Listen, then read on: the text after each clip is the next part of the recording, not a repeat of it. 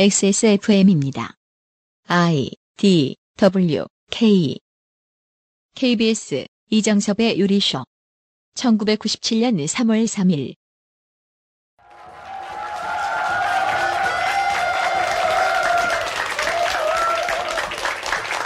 아, 참 고맙습니다. 절 여기까지 불러주셔서요. 근데요, 요리쇼를 갖다가 해야 된다고 그러니까 그것도 매일 해야 된다 그러니까 어떻게 긴장이 되는지요. 어젯밤에 잠을 제대로 잔 것 같지가 않거든요. 그런데 꿈 같은데 현실은 아니죠. 깨보니까 없는데.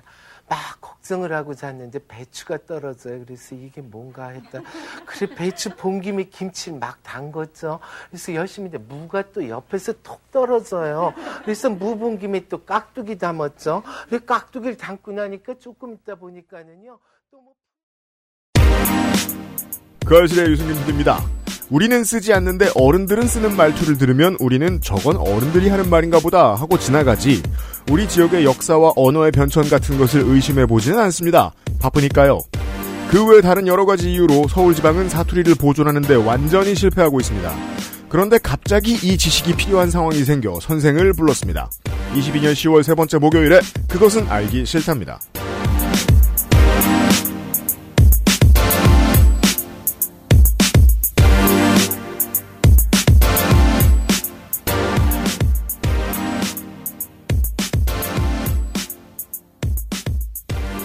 저씨 여러분 안녕하세요.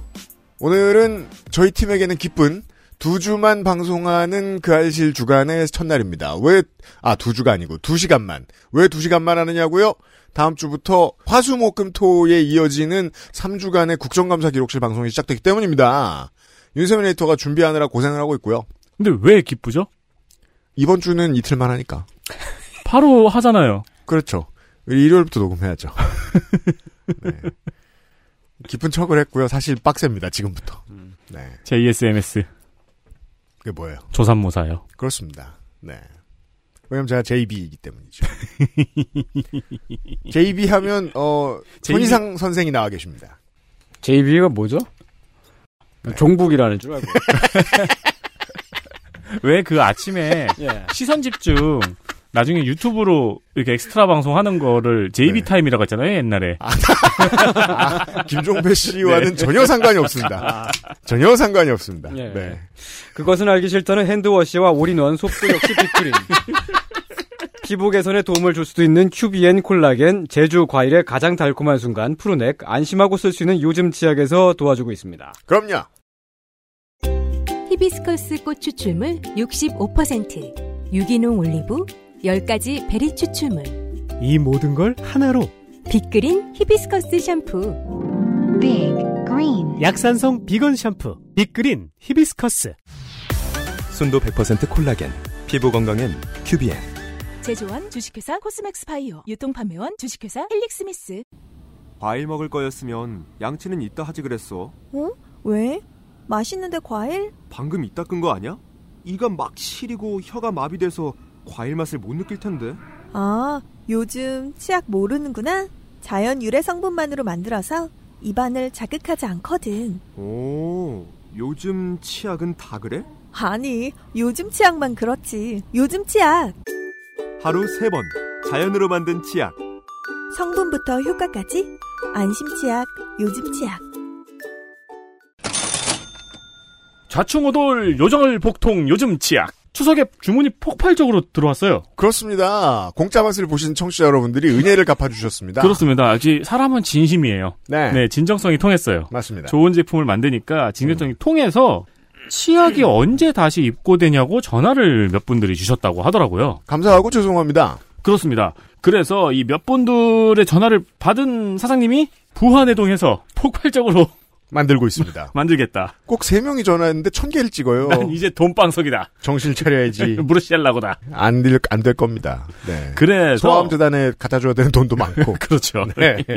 무시하려고는 없어요. 아, 이게 어디 뭐 재단에 주는 돈이에요? 아, 아. 네. 그 기부를 합니다. 아하. 요즘 치약을 팔 때마다 소아암 재단에.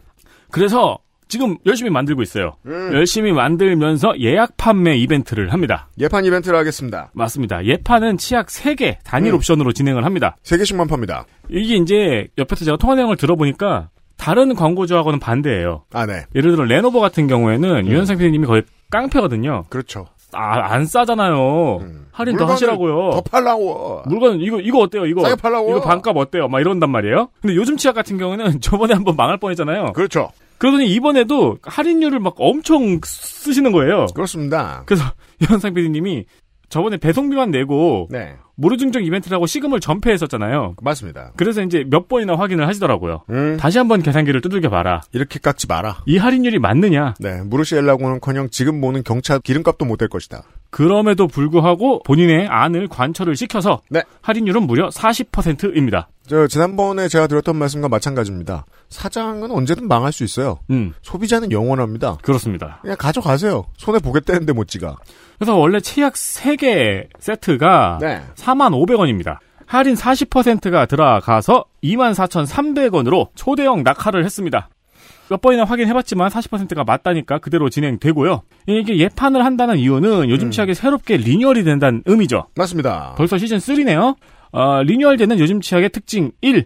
식물성 성분만 사용을 했습니다. 동물성 원료 성분은 없어요. 그러니까 그렇죠. 그리고 두 번째 특징은 새롭게 개발된 거품을 발생시키는 식물 성분 원료가 기존 제품 대비 50% 이상 거품량을 증가시킵니다. 비용이 조금 더 발생했다는 뜻입니다. 그렇죠. 그러니까 이제 거품이 많아졌어요. 그래서 이렇게 차인표 씨처럼 차인표 어르신처럼 입안에서 거품을 헤비하게 물고 내가 양치한다는 걸 티내면서 양치를 할 수 있습니다. 분노의 양치에 비주얼 이펙트가 생겼습니다. 그렇습니다. 수염이 있는 분들은 수염에 잔뜩 묻힐 수 있어요. 그리고 세 번째, 혀를 마비시키는 성분 또한 최대한 억제를 했습니다. 좋으니까 음. 그때 공짜로 한번 써보신 분들이 네. 이게 좋다라는 걸 느끼신 거죠. 그리하여 양치하고 귤을 먹을 수 있게 되었지요.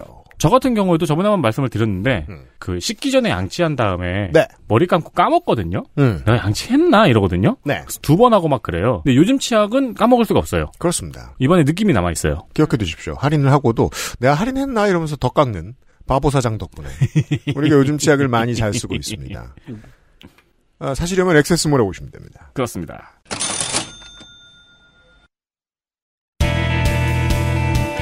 뉴스 roundup History in the making. 이번 주에 중요한 뉴스들을 정리하겠습니다. 노동자 끼임 사고가 발생한 SPC 계열 브랜드에 대한 불매 운동이 커지고 있습니다. 지난 15일 경기 평택의 SPC 공장에서 20대 여성 노동자가 원료를 혼합하는 교반기에 끼어 숨지는 사고가 발생한 데에 이은 불매 운동입니다. 이 작업 현장에는 안전장치가 없었고요. 음. 이 기계에 없었다라고 하더라고요. 음. 원래는 있는데. 예.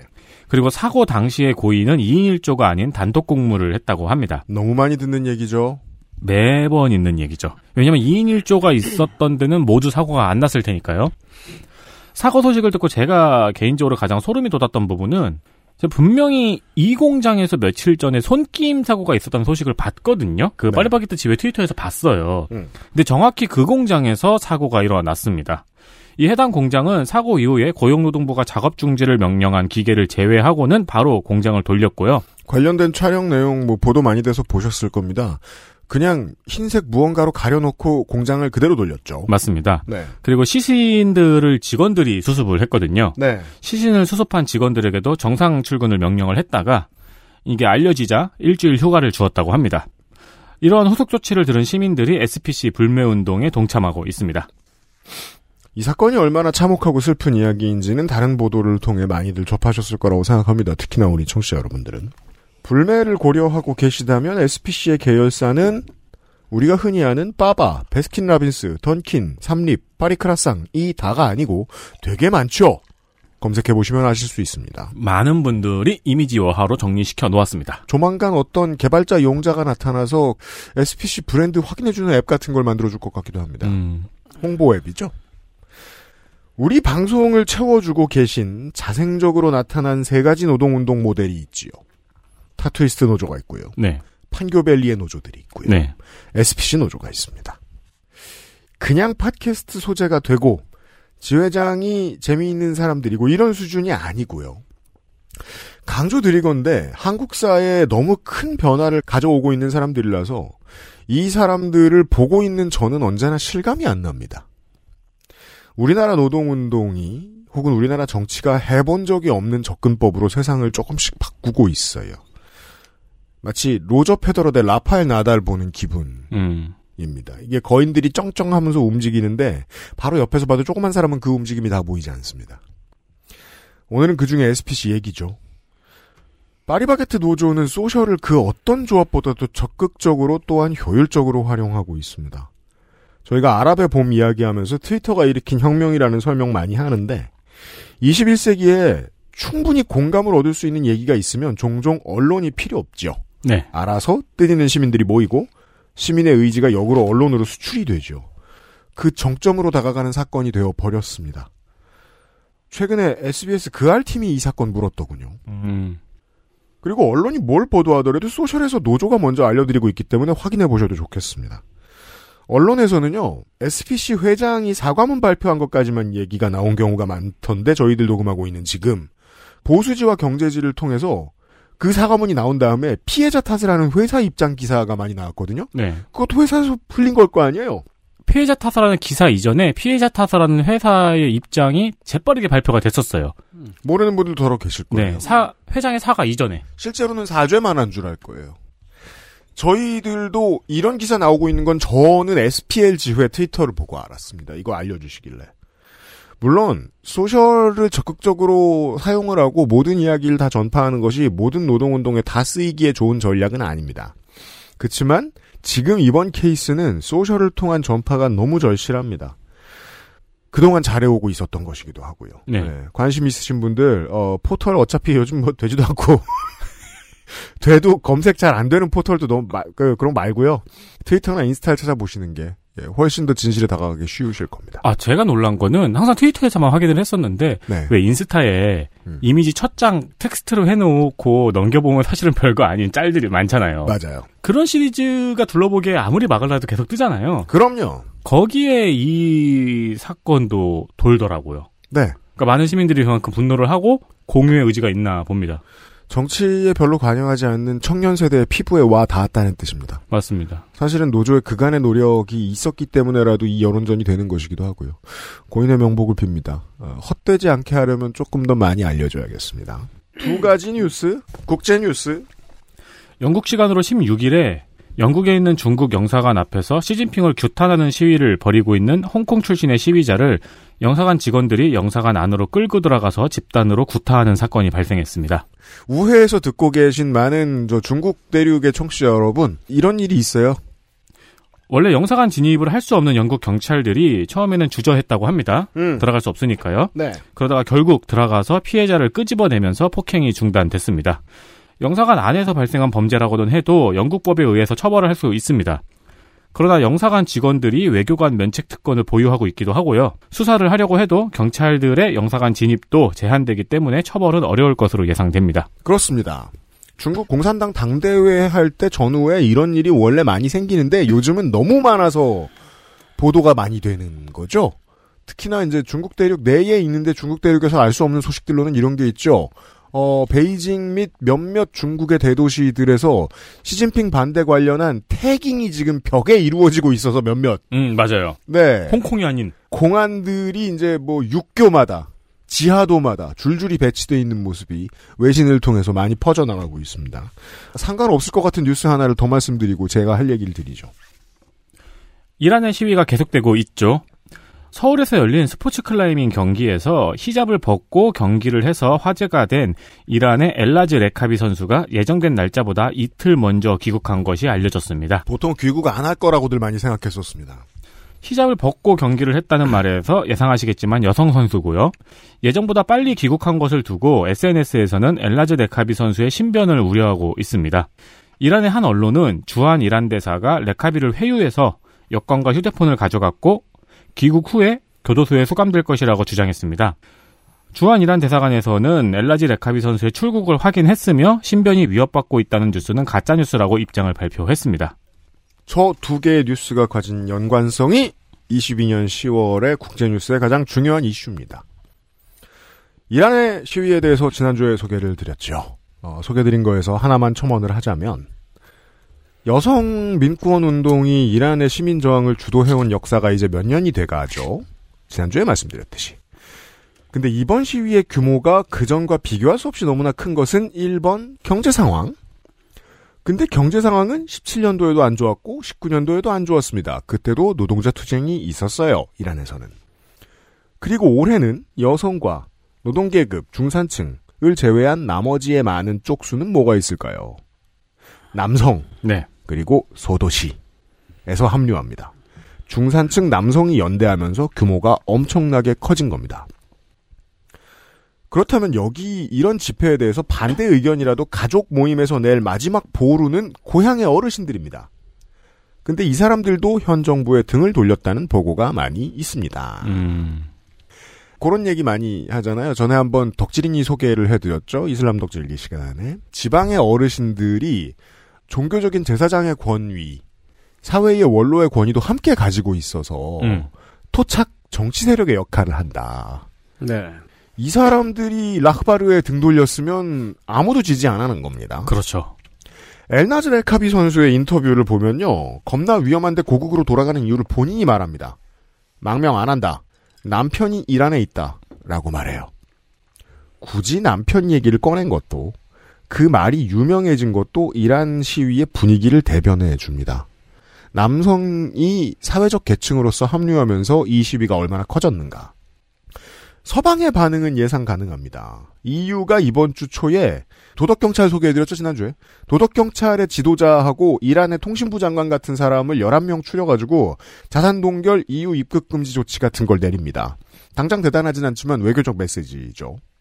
이란이 달러를 못 쓰게 만든 장본인은 미국입니다. 미국은 트럼프 때도 지금도 대외 압박용 메시지를 이란에 대해 정말 많이 내놓습니다. 유럽과 미국의 목소리는 동일해요. 이란 정부는 그동안 브릭스의 일원이 되고자 노력했다는 걸 설명드린 적이 있습니다. 그 중에서도 중국하고의 친교를 늘리기 위해서 20년대 내내 애를 쓰고 있습니다. 재작년에 무슨 일이 있었느냐. 중국, 이란의 25년간 전략적 파트너 관계 같은 선언이 있었습니다. 그때 미국의 반발이 컸습니다. 이란 정부는 꿈이 크지요. 미국의 전성기가 끝나고 다극화 시대가 도래하니까 그 전 세계적인 변화를 틈타서 미국이 제재하는 국면을 벗어나겠다는 겁니다. 이런 기회는 드물죠. 음. 그 상징으로 얼마 전에 러시아에 군용 드론을 공급한 게 들켰죠. 이란이 공급한 게. 세계 지도만 봐도 띄엄띄엄 이해는 가능합니다. 시아파는 페르시아만 주변으로 그 교세가 펼쳐져 있죠. 그 한가운데 이란이 있습니다. 페르시아만과 카스피의 중간에 그 교두보에 위치해 있으니까 그 이란하고 친해지면 러시아도 중국도 중앙아시아의 패권을 넘보게 되는 겁니다. 여기에서 렌즈를 중국 당대회로 옮기면 얘기가 스무스해집니다. 올 봄에 매년 봄에 양회를 할 때도 그렇고 10월 달에 공산당 당대회를 할 때도 그렇고 시진핑은 무슨 큰 사업을 꺼내놓고 그걸 실제로 이루어주는 모습을 이 행사 때마다 보여줍니다. 20년도의 양회를 떠올려 보겠습니다. 홍콩 보안법을 명문화하고 공식적으로 영원히 홍콩을 탄압하기로 했죠.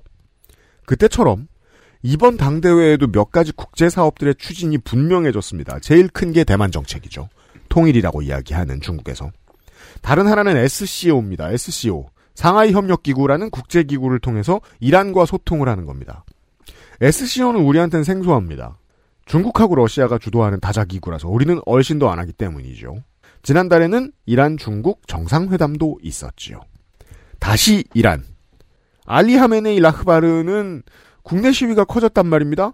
탈출구로 러시아와 중국이라는 열강을 택한 겁니다. 원래 독재자는 자국민을 탄압할 때 승인해줄 대국을 필요로 합니다. 이 지점에서 몇 년 내로 이란 민중이 갈라지겠죠. 하메네이를 미국이 싫어하니까 미국의 도움을 청하자. 경제를 살리고 나면 시민권을 회복하는 데 도움이 될 테니까 중국, 러시아에 협력하자라는 파가 갈릴 테고요. 현재 이란 내 민주주의 세력의 가장 큰 목소리는 제가 공부해 본 바로는 페르시아만 혹은 시아파의 독자적인 중립 세력화입니다. 그래서 참 민중운동이 힘들죠. 어, 이런 미래는 뻔히 늘 앞두고 있으니까. 네. 아유 어려워 말이 이렇게 어려워요 이렇게. 그래요? 이게 긴 얘기를 한꺼번에 하려고 하니까 좀 어렵죠. 그렇네요. 네. 아 저기 제가 중국학 연구하는 형한테 그 최근에 그 들은 얘기가 있는데요. 네.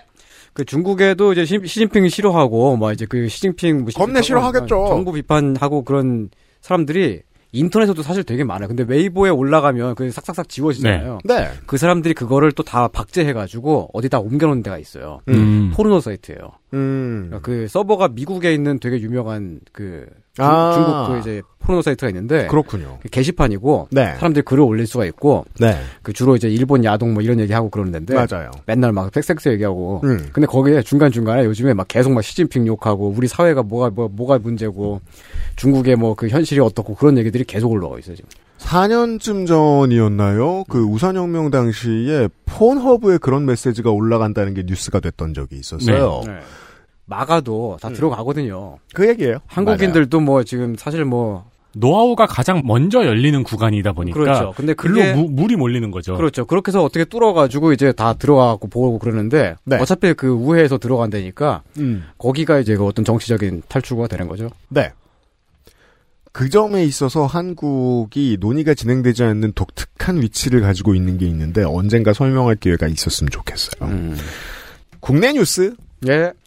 기획재정부에서 올 하반기와 내년도 공공기관 예산 1조 1천억 원을 삭감하기로 했습니다. 음. 삭감되는 예산은 경상경비와 업무 추진비로 주로 비급여성 복리후생비, 교육훈련비, 여비교통비 등이며 음. 자녀 학자금 지원과 사내 대출도 절감하겠다고 밝혔습니다. 네.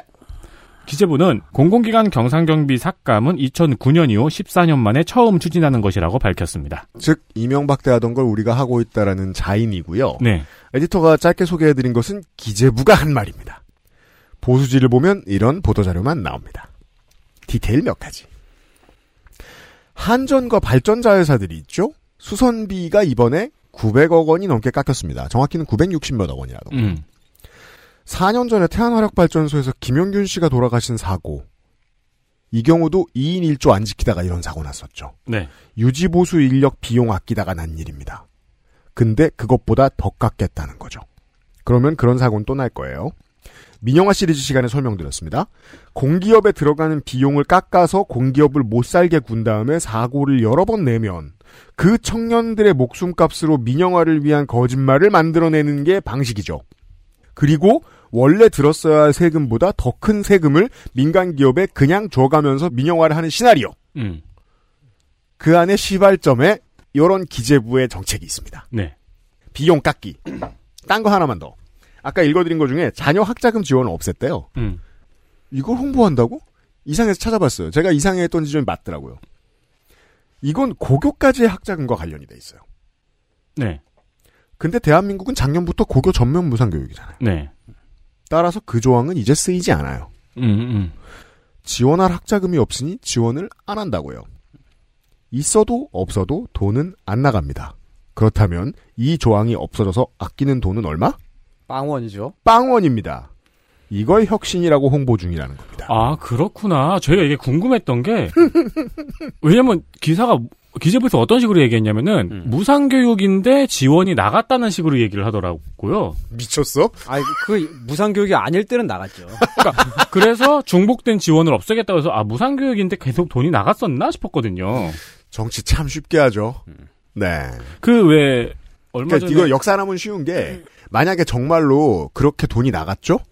그럼 보수 언론이 가만히 뒀겠습니까? 그렇죠. 그동안. 네. 아니, 그 얼마 전에 블라인드에 네. 삼성전자 직원이 올린 글이 화제가 됐었잖아요.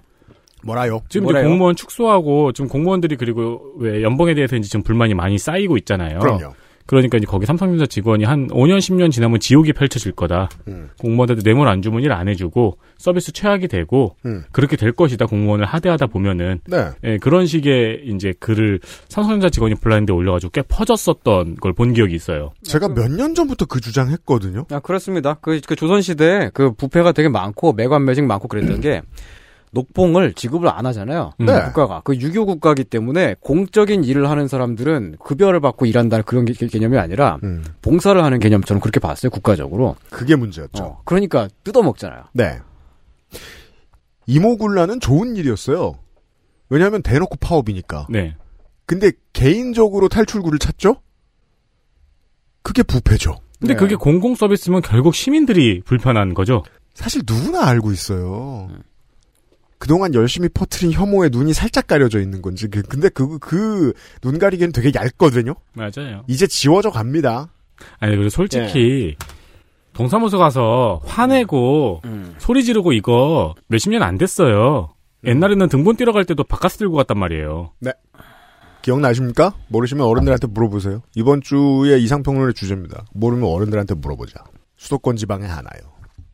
다음입니다. 무상 유해 환경으로 인해 건강 손상을 입은 태아에 대해서 업무상 재해를 인정하는 산업재해 보상보험법, 일명 태아산재법이라고도 불렸죠. 네. 이 개정안이 작년에 국회를 통과했고 내년 1월부터 시행될 예정입니다. 네, 국회는 뭐 하냐고요? 이 새끼들아? 그런데 고용노동부가 법의 시행을 앞두고 건강 손상 자녀, 그러니까 즉 태아 음. 관련 유해인자를 35가지로 제한하는 하위 법령을 입법 예고했습니다. 네. 즉 35가지의 유해 인자만 산재로 인정하겠다는 말로 사실상 법의 효력을 축소시키겠다는 의지죠. 그러니까 겁나 리더한 것만 모아도 35개는 넘습니다. 네. 수천 가지의 화학물질은 말할 것도 없고요. 단적인 예를 들어보자면 2020년에 대법원에서 간호사의 교대 근무와 심야 노동, 직무 스트레스가 태아에게 유해 요인이라고 산재로 판정한 바 있습니다. 네. 요것도 반영되지 않았습니다. 그렇습니다. 네. 이게 한국에 보면 이런 게 되게 많아요. 그 사실은 장애인 관련법도 보면은 외국이랑 비교했을 때 법안 자체가 크게 뒤떨어지진 않거든요. 네. 그러니까 그 일단 장애인이 접근할 수 없으면은 어 차별로 보니까 음. 그렇게 해놨는데 예외 규정을 엄청 둬요. 네. 그냥 봐줘. 그냥 그 이제 그 건축주가 뭐가 이- 뭐 어쩔 때에는 이렇게 해도 되고 되고 그 예외 규정이 잔뜩 있어가지고 사람들이 그거 안 지켜요. 아, 건축주가 뭐 국민의힘 당원이면 괜찮고 아, 그- 뭐 그러니까 뭐 한국에 그런 식으로 돼 있다고. 이것도 지금 그거잖아. 지금 어 태아 산재를 인정하는데 그 태아 산재를 인정해줘야 되는데 예외 네. 규정을 잔뜩 둬가지고 네. 사실상 법을 무력화시키죠. 한국 정치의 기술적인 측면을 봐야 이게 실마리가 보입니다. 정치 업무를 하지 않고 해결해 보려면. 음. 아까 말씀해 주신 그런 류의 디테일, 익셉션은 네. 보통 하위 법령입니다. 네. 하위 법령은 국회가 안 만드는 게 많습니다. 네. 절반 이상을 고위 관료의 머릿속에 나와서 그대로 처리됩니다. 이 하위 법령을 다 건드리기에 국회의원 300명은 턱없이 부족합니다. 네. 그래서 우리 삶에 있어서 어느 동네는 저기도 잘 되고 이런 차이가 있어. 그랬을 때는 하위 법령이 엉성한 걸 시도의회가 조례로서 보완한 케이스입니다. 네. 대부분 그렇습니다. 그들은 민선직이니까 할 수 있죠. 민선직이 아닌 사람들이 만들 수 있는 법령의 범위가 너무 넓다는 게 우리나라의 관료 정치를 막을 수 있는 실마리가 될지도 모르겠습니다. 보수를 원래 찍는 시민들은 야 산업 역군들은 원래 독한 거 마시고 하는 거다 마인드를 가지신 분들이 계시겠죠. 음. 윤 대통령도 콘크리트 지지율이 어느 정도인지 우리가 이제 좀 보이지 않습니까? 한 25%는 되는 것 같습니다. 그분들이 아무리 지지를 해도요. 원칙적으로 이런 문제는 국회 상위법이 바뀌는 문제입니다. 우리가 알기론 그렇죠. 결국 소수당인 현재를 보면 결국 소수당인 국민의힘은 아무 일도 안 하고 윤석열 정부와 고위 관료들이 입법권을 다 행사하고 있다는 게 가장 이상한 문제입니다. 이번 정부 들어서. 그렇죠. 아, 그래요. 맞아요. 이게 시행령 정치의 본질이죠. 시행령 정치라는 단어만 저작거리에 툭 던져 놓으면 이해하는 비율이 5%도 안 돼요. 물론 트럼프가 많은 걸 보여주긴 했지만 이게 그 기업으로 치면은 이제 국회가 말하자면 이사회 같은 거고 네. 행정부는 사무국 같은 거라고 저는 이해를 하거든요. 네. 그럼 결정은 이사회가 해야 되잖아. 그 음. 이제 이 회사가 나아갈 방향이나 네. 전략 같은 것들을 사무국은 그걸 받아가지고 실행을 하는 거고. 그런데 사무국장님이 어. 결정 오늘까지 안 됐어? 내가 정한다. 어, 이사장을 이러면서 계속 딱 정하는 거예요. 이게 이제 주로 회사에서 어떤 식으로 제언이 되냐면은 이사회에서 캐주얼 데이를 만들어요. 네. 수요일은 캐주얼 데이를 합시다. 네. 그러면 이제 팀장이 음. 아유 그래도 구두는 신어야지.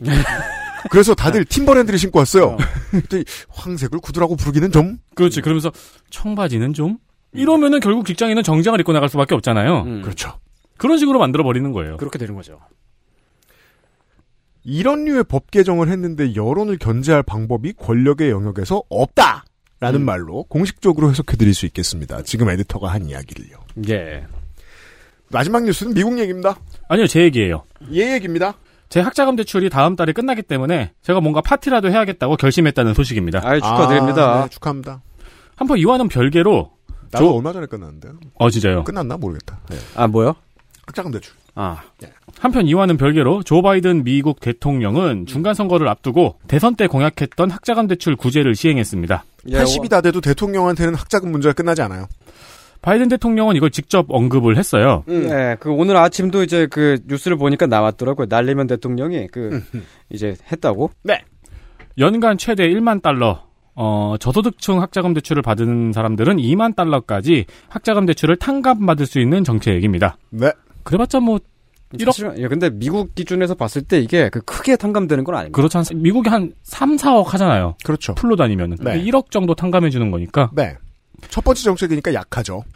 당연히 공화당은 이 정책이 미국인을 부당하게 차별하고 부유층을 지원하는 대가로 유가와 식료품비와 세금이 상승한다고 비판했습니다. 어떻습니까? 오세훈 서울시장이 첫 번째 임기를 스스로 마무리 짓던 때에 이런 논쟁이 있었습니다. 한국에서는. 재벌집 자제도 급식을 먹거란 말이냐 공짜로. 음, 맞아요. 이런 논쟁이 있었어요. 보죠. 민주주의의 발전은 커뮤니티마다 그 속도가 다릅니다. 예를 들면 동아시아는 미국에 비하면 여론이 훨씬 반인권적이죠. 근데 그렇다고 더 미개할까요? 인권 분양 그렇겠죠. 하지만 동아시아에는 총기 옹호론자가 미친 듯이 많지도 않고요. 병원 사업이 대기업화하는 걸 찬성하는 사람도 극히 적어요. 복지의 문제에 있어서 미국이 얼마나 미개한가를 보여주는 예시라서 소개해드립니다. 논의의 수준이 깜짝 놀랄 정도로 낮습니다. 폭스뉴스에 나온 공화당 측 패널들이 하는 말 정리해보면 다 이런 얘기예요. 돈을 빌렸으면 갚아야지. 그렇죠. 이런 레벨이에요. 그리고 이렇게 믿는 사람들이 너무 많습니다. 대한민국은 보수가 들어오나 진보가 들어오나 이 문제와 싸웠습니다. 언제나. 돈을 빌려줄 때 너무 폭리를 취하지 못하도록 하는 거는. 이명박 대만 빼고. 이건 거의 한국에서 학교 체벌이 필요하다고 믿는 어른의 비유라고 비슷합니다. 그 와중에 좀 재밌는 건 미국이 트럼프 정부 시절에 재난지원금을 현금으로 지급했잖아요. 네. 그래서 그때 멍청이들이 주식이랑 코인 샀다가 지금 다 날렸잖아요. 근데 이번에도 현금으로 지급할까봐 그 멍청이들이 다시 미리 비트코인을 사서 비트코인 가격이 올랐죠. 아, 그래서 오른 거구나. 이 이유를 모르는 분들은 왜 올랐는지 모릅니다. 아, 저는 그냥 땅만 쳤죠. 김치 프리미엄이 아니라 양키 프리미엄이죠. 양프. 관심 있으신 우리 멍청이 분들은 사서 날리시고 웬만하면 그러지 마십시오. 뉴스 라운드업이었습니다. XSFM입니다. 튀기지 않았다. 굽지 않았다. 볶지 않았다. 얼리지 않았다.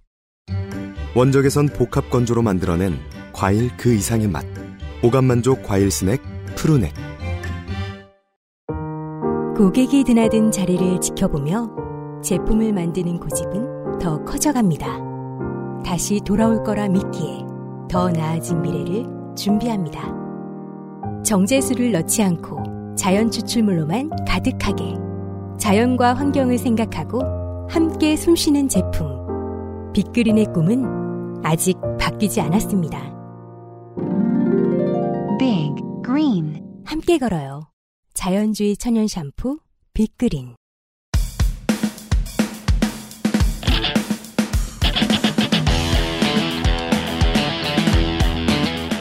여러 가지 문제로의 다양한 접근. 이상 평론.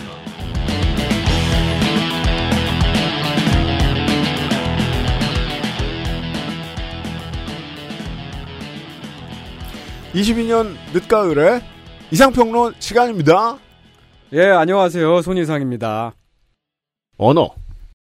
서울 집중화 현상이 우습고 이상한 가장 중요한 이유는 제가 참 10년 내내 떠드는 얘기 중에 하나인데 수도권 지방에 살던 사람들의 정체성을 없애버렸습니다. 수도권 지방. 수도권과 지방. 아니요, 수도권 지방. 저요? 서울 지방. 네, 서울의 경기지방. 지방 들이요. 음, 서울, 그러니까 서울을 그렇죠. 네, 서울로 다 모든 게 포섭이 되고 한국의- 빨아들여지니까요. 한국의 이상한 단어 사용이죠. 그 차라리 막 무슨 막 부산, 광주, 제주 이러면은 자기들 정체성이 있는데 음. 서울의 근처에 있던 사람들은 다 서울에 다 흡수가 돼요. 그래서 지금 아까 이 단어 사용으로 이해할 수 있는 거예요. 이상한 단어, 한국의 이상한 단어 사용 습관입니다. 서울은 지방 아닙니까? 서울은 공중에 떠 그치. 있거나 어, 맞아요. 뭐 관념 속에 있는 어떤 그 아틀란티스예요. 음. 서울도 지방 서울 지방 경찰청이잖아. 하지만 지방이란 단어를 서울에 쓰지 않으려고 들죠. 네. 이건 역으로 말하면 무슨 뜻이냐면 서울에 사는 사람들이 지방으로서의 개성을 몰살당했다는 걸 스스로 알고 있다는 뜻이라고도 저는 생각합니다. 네. 그래서 띠껍죠. 서울 사람들이. 오늘 내일 얘기하면서 전 계속 반복하겠습니다만 띠껍지만 안쓰러워요. 그래요? 다르게 얘기할 수 있어요. 아, 그래요. 다르게 얘기할 수 있어요. 예를 들어 프랑스에 파리 사람들의 지방 언어가 있어요. 예, 있죠. 이건 프랑스 전 국민이 더 나아가서는 어, 캐나다 퀘벡에 사는 사람들이 다 알아요. 예. 저건 음, 파리지행 파- 파리지행 사투리다. 어. 음. 라는 걸. 파리지행 말투도 이제 그 어, 센강을 기준으로 해서 그죠. 어, 설명해 줄줄다 알았어. 예. 이 문제에 대해 설명충이 될 수 있으니까. 예. 그리고 이제 그, 그 파리에서도 이제 그 진짜 부자들은 그 네. 센강에서 이제 약간 서, 서남 쪽으로 그 베르사유 있는 쪽으로 마- 많이들 모여, 모여 살거든요. 오스카. 네. 그쪽에서 사는 그 사람들이 하는 말투가 또 다르고요. 파리 북쪽으로 사는 사람들 말투도 엄청 다르고요. 또. 독일이 재밌어요. 베를린 지방 말이 있습니다. 네. 근데 이게 이제 현대 분단을 오래 겪었잖아요. 네. 그래서 동베를린과 서베를린의 어조가 많이 다릅니다. 어, 큰- 차이가 그렇겠구나. 있습니다. 정말 큰 차이가 있습니다. 그렇겠구나. 지역 사투리가 대도시에서 가장 티나게 다른 케이스죠. 그쵸. 동베를린은 막 동무 이렇겠고. 현대의 연구 과제예요. 음. 음, 영국 런던의 말투도 그 런던 시내하고 그 바깥하고 제가 지금 그 얘기를 하려고 어, 했습니다. 굉장히 차이가 있는데 영국은 실제로 지금도 신분제가 있잖아요. 그렇기 예. 때문에 더 심한 차이가 있다, 있을 겁니다. 런던을 상징하는 가장 확실한 사투리는 예. 18세기, 19세기에 상경을 해서 공장 노동자가 된 계층의 언어. 칵니죠. 음. 이 칵니는 지금도 되게 중요한 사투리인 거예요, 영국에서. 어, 우리는 헐리우드 영화를 볼 때, 제이슨 스테덤을 보면 살아있는 칵니어를 만날 수 있습니다. 음. THWTH가 없죠.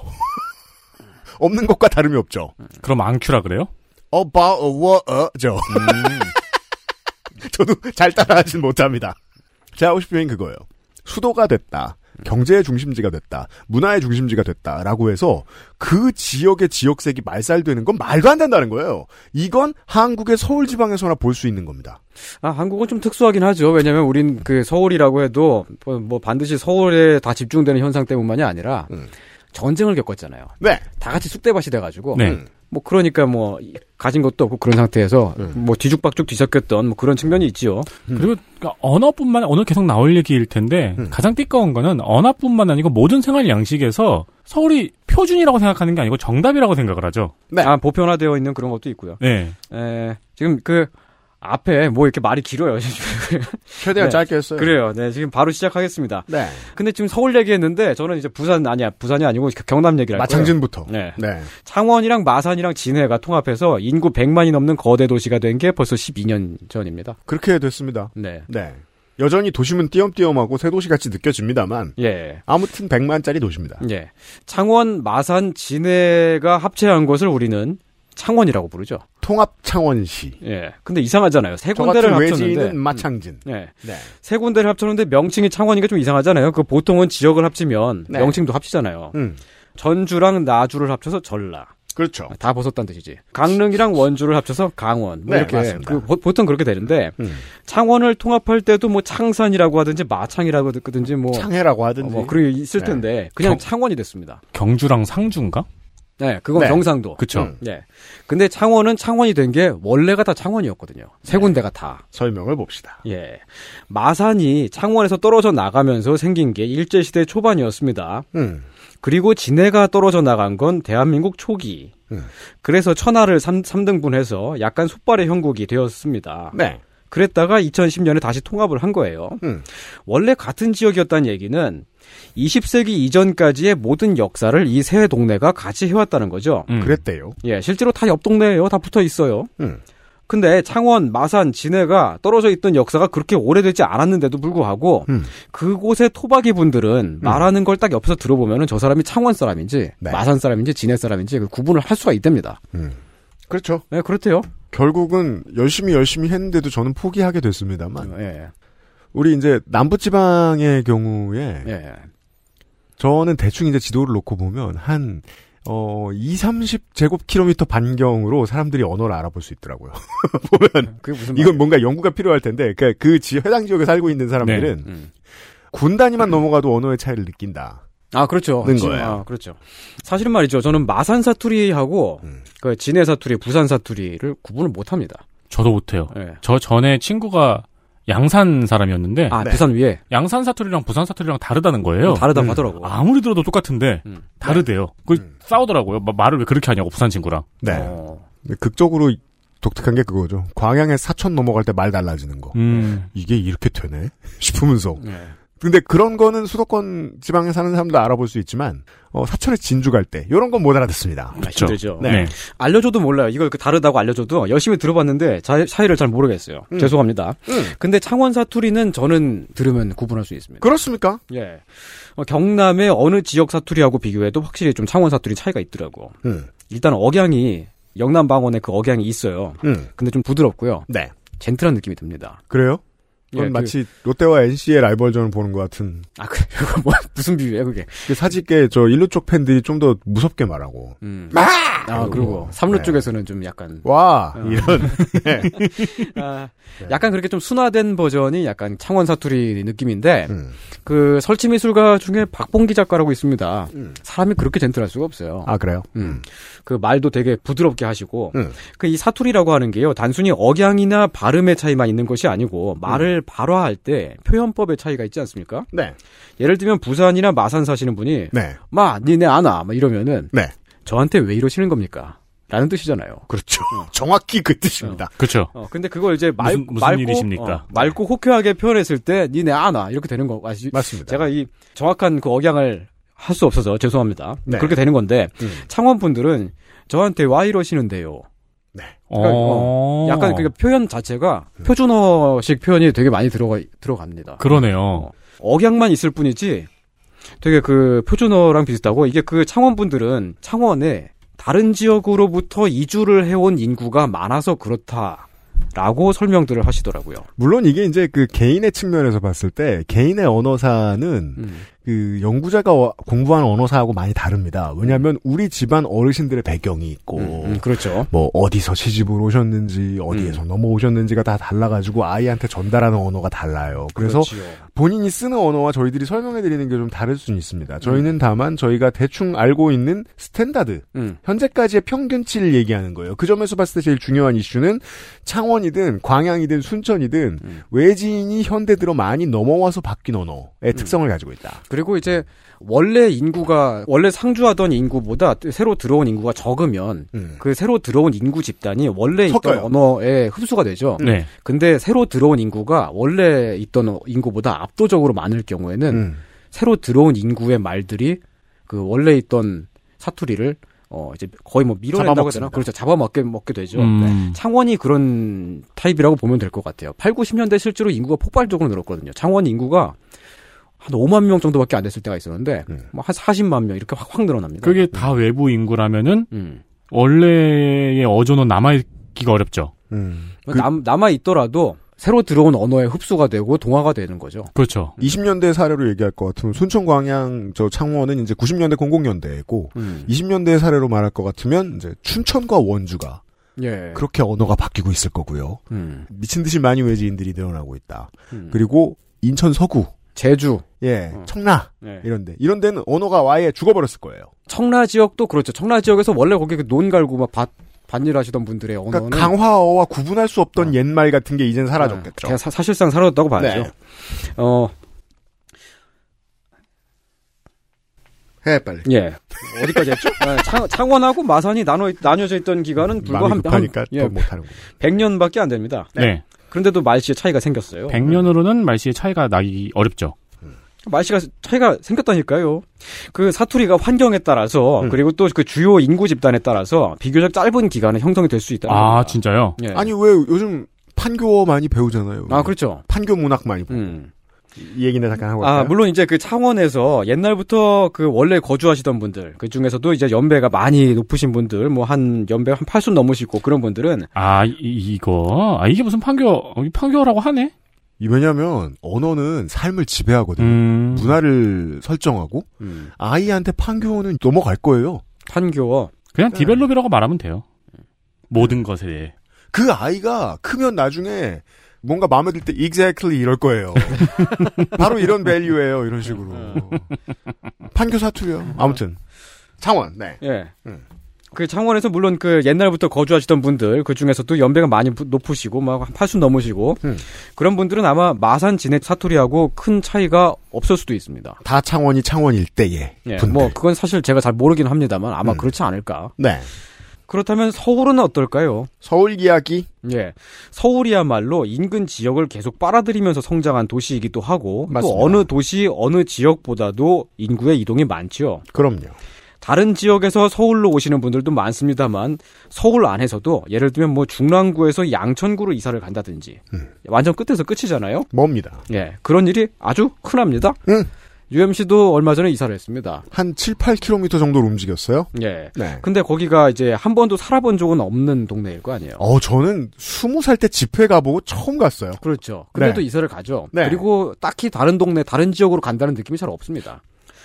그렇게 이제 서울이 연결이 다, 다 되어 있고, 지금은. 음. 어, 교통도 많이 촘촘하게 돼 있고요. 그러니까 당연히 말투가 섞였겠죠? 그렇죠. 어, 어떤 특정한 동네의 말투가 다른 동네로 퍼지기도 쉽게 됐고요, 지금은. 그렇죠. 그러면서 서울 사람들의 그 현대 서울 말은 어느 곳이나 큰 차이가 없이 거의 비슷해졌습니다. 아, 더 좋은 사례가 있구나. 음. 세종이죠. 아, 세종시. 음. 지금부터 정착한 토박이들이 몇십 년 뒤에 연기군의 언어를 쓸 거라고 생각할 수는 없어요. 압도적으로 많이 들어왔으니까 외지인이. 음. 묘하게 섞인 언어를 쓸까요? 그것도 아닐 가능성이 높죠. 아니, 대화의 흐름을 아까 얘기하던 거를 그 지금 와가지고 다시 얘기하지 맙시다, 웬만하면. 왜 이렇게 바빠 아니, 오늘? 아니, 그 끝나고 야구 봐야 돼요, 끝나고. 잘못했습니다. 6시 아니, 반에 시작한다고. 안 그래도 제가 그 순위를 매겨봤어요. 예. 그 게스트 중에 우리 둘이 중간에 껴들어 헛소리 할때 예. 가장 많이 흔들리는 1위가 예. 2위가 홍성갑이고 어. 그리고 이제 역으로 가장 위험한 게 이제 문학인인데 예. 문학인은 우리랑 같이 딴 얘기를 해요. 그렇죠. 죄송합니다. 제대로 읽겠습니다. 네. 아무튼 서울말에 대해 설명하기 시작했습니다, 우리가. 예. 아, 지금 현대 서울말은 그 10대, 20대의 말투는 어느 곳이나 어느 서울 지역에서나 거의 같다고 할 수 있습니다. 아, 그렇군요. 서로 부모님의 안부를 묻는 방식도 비슷하고요. 음. 단어를 줄여서 말하는 신조어도 같은 거 쓰고요. 인정? 예. 네. 어, 인정? 그런데 말입니다. 서울은 원래가 다른 지역이었던 지역들, 그 다른 지역이었던 곳들을 합친 도시이기 때문에 연배가 있으신 분들의 말투는 지역마다 상당히 차이가 있습니다. 음. 아직까지는 그렇습니다. 음. 어, 굉장히 빠르게 줄어들고 있습니다만, 아, 이건 무슨 말이냐면 서울 사투리가 사실은 하나가 아니라는 거죠. 지역에서 건너오는 사람들이 요즘처럼 교통이 발달했을 때는 그냥 똑같이 고속도로를 타고 이삿짐을 옮겨서 아무데로나 퍼져갈 수 있지만 옛날에는 어떤 특정 지역의 사람들이 서울의 특정 지역에서 동네를 일구고 살았다. 네. 그렇다면 동을 넘어갈 때마다 말투가 바뀔 수 있었다. 그렇죠. 그리고 또 서울에 산이 좀 많습니까? 그렇죠. 마을마다 고립이 되어 있는 게 당연하지요. 일단 다리 놓기 전에는 강 이남과 이북도 당연히 달랐겠고 그렇죠. 대전제를 확인했습니다. 이번 주에 이상평. XSFM입니다.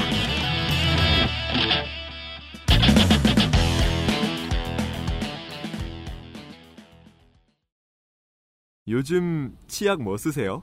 요즘 치약이요. 요즘 치약. 까다로운 사람들의 치약. 안심 치약. 요즘 치약. 여행 많이 다니자던 아내. 중학교 올라가는 첫째. 늘 내 걱정뿐인 우리 부모님. 사랑하는 사람들을 위해 늘 건강하자는 그 말. 꼭 지키고 싶습니다. 건강을 천연스럽게 Cure by Nature 큐비엔 원적외선 복합 건조로 만들어낸 과일 그 이상의 맛. 오감 만족 과일 스낵 푸르넥. 푸르넥. 원적외선 복합 건조로 만들어진 웰빙 간식 푸르넥 기존의 건조 스낵의 알수 없는 식감과 맛을 부정해버린 덕질인의 최애 간식 보통 어르신들도 과자는 싫어해도 푸르넥은 맛있게 드시는 분들이 많죠 매우 그렇습니다. 왜냐하면 느끼하고 부대끼는 면이 없으니까요 생과일을 사용하고요. 과일 이외의 것은 첨가하지 않았습니다. 그렇습니다. 순수한 과일 칩이고요. 음. 이런 순수한 걸 먹을 수 없다는 사람도 있어요. 네. 대표적으로 저예요. 아, 네, 그렇죠. 네. 순수한 거 너무 싫어. 그래서 화이트 초코와 다크 초코 믹스 버전도 있습니다. 좋습니다. 비싼 거 빼면은 단점이 없는 간식입니다. 맞습니다. 물론 순수한 과일 그대로 사용해서 비쌀 수밖에 없고요. 아니 비싸긴 어렵습니다. 그렇습니다. 아, 집에서 먹기도 아이들에게 주기도 부담이 없는 간식입니다. 프로넥은 액세스몰에 있어요. 늘 맛있어요. MBC 1992년 안성기 인터뷰 무엇이 문제인지 여러분과 함께 생각을 해보도록 하겠습니다. 배우 안성기 씨 모시죠? 안녕하십니까? 네, 안녕하세요. 예. 그동안 뭐 어느 날 갑자기 한국 영화가 푸대접을 받았다 그렇게 얘기할 수가 없겠죠. 꾸준히 푸대접을 받아오지 않았습니까? 어, 그런 편이죠. 60년대 저희 영화가 아주 황금기였고, 물론 70년대에 이제 TV 영향도 있었지만, 어, 그때 제도적으로 우수 영화 어, 시스템이 있어가지고, 뭐, 그러니까 새마을 영화 같은 스타일, 방공 영화에 뭐 외화 쿼터를 준다든지, 이렇게 제도적으로 저희 영화를 관객이 외면하게끔 된 아주 지- 그 직접적인 아주 원인이 되겠죠. 그리고 80년대에 들어서는 어떤 검열 문제 이러한 것이 어, 지금의 에, 그러한 결과들이 나타나지 않나 이렇게 생각이 되고 그러한 제도적으로 우리가 저 침해를 받았으니까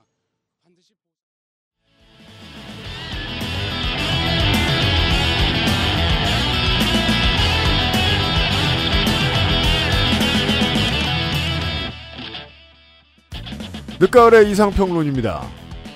서울은 사투리가 여러 개였다까지 따라왔습니다. 네, 제가 지난번에 그 그알실에서 용산 얘기할 때 말씀드린 적이 있습니다만 원래 서울은 한성사대문 안쪽만을 서울이라고 하죠. 음. 지금의 종로구 정도에 불과합니다. 아주 네. 작은 동네예요. 음. 저희 어머니는 아직도 가끔 문안이라는 표현을 쓰세요. 네, 그래요. 네, 문안 간다. 음. 사대문 안쪽으로 간다. 아, 그렇구나. 네. 예, 종로구를 제외한 지금 현재의 서울 대부분의 지역은 원래 경기도입니다. 서울 서대문구에 경기대학교가 있죠. 왜 경기대학교냐면 원래 경기도였거든요, 여기가. 음. 지금은 안타깝게도 서울캠이라 부르지만 예. 그 터가 억울해할 일이죠. 네. 원래 경기도였는데. 지금은 서울에서도 상당히 센터에 있다는 느낌이에요. 센터입니다. 네, 근데도 예전엔 경기도였습니다. 음. 1963년 정규 대학으로 신설되었던 시절 경기대학교의 첫 캠퍼스는 사대문의 기준에서도 한양 내부인 옛 경성대 아래 연지동에 위치하고 있었지요. 선생은 현 경기대의 제2캠퍼스 서울 서대문구 충정로에 위치한 터를 기준으로 설명하고 있습니다. 그러면 그 동네에서 썼던 말은 뭘까요? 당연히 경기 사투리겠죠. 아, 서대문의 경기 사투리. 예. 그리고 경기 사투리가 크게 봐서 경기 북부와 경기 남부 사투리로 나뉜다는 거는 옛날에 우리가 교과서에서 여기까지는 배웠던 것 같아요. 경기도 사람들 어느 정도까지는 지금도 어렴풋이 구분해냅니다. 예. 네. 저는 이걸 가장 크게 느꼈던 게 군대 가서 그렇죠. 네, 군대 가서 인천애랑 네. 수원애랑 의정부 애들이 있는데 네, 말 다 달라요. 말이 어, 상당히 이질감이 크더라고요. 저도 대학 처음 가서 1학년 때 강화도어를 처음 접했거든요. 아, 강화도는 물론. 너무 extreme한 거라서 음. 근데 그 사람이 그런 설명을 해주는 거예요. 인천 애들이랑 모기 애들이랑 정말 너무 다르다고 하는 말이. 예. 아 그렇구나. 그 정도까진 몰랐는데. 음, 경기 남부 북부 정도는 지금도 구분할 수 있는 사람들이 많습니다. 음. 예.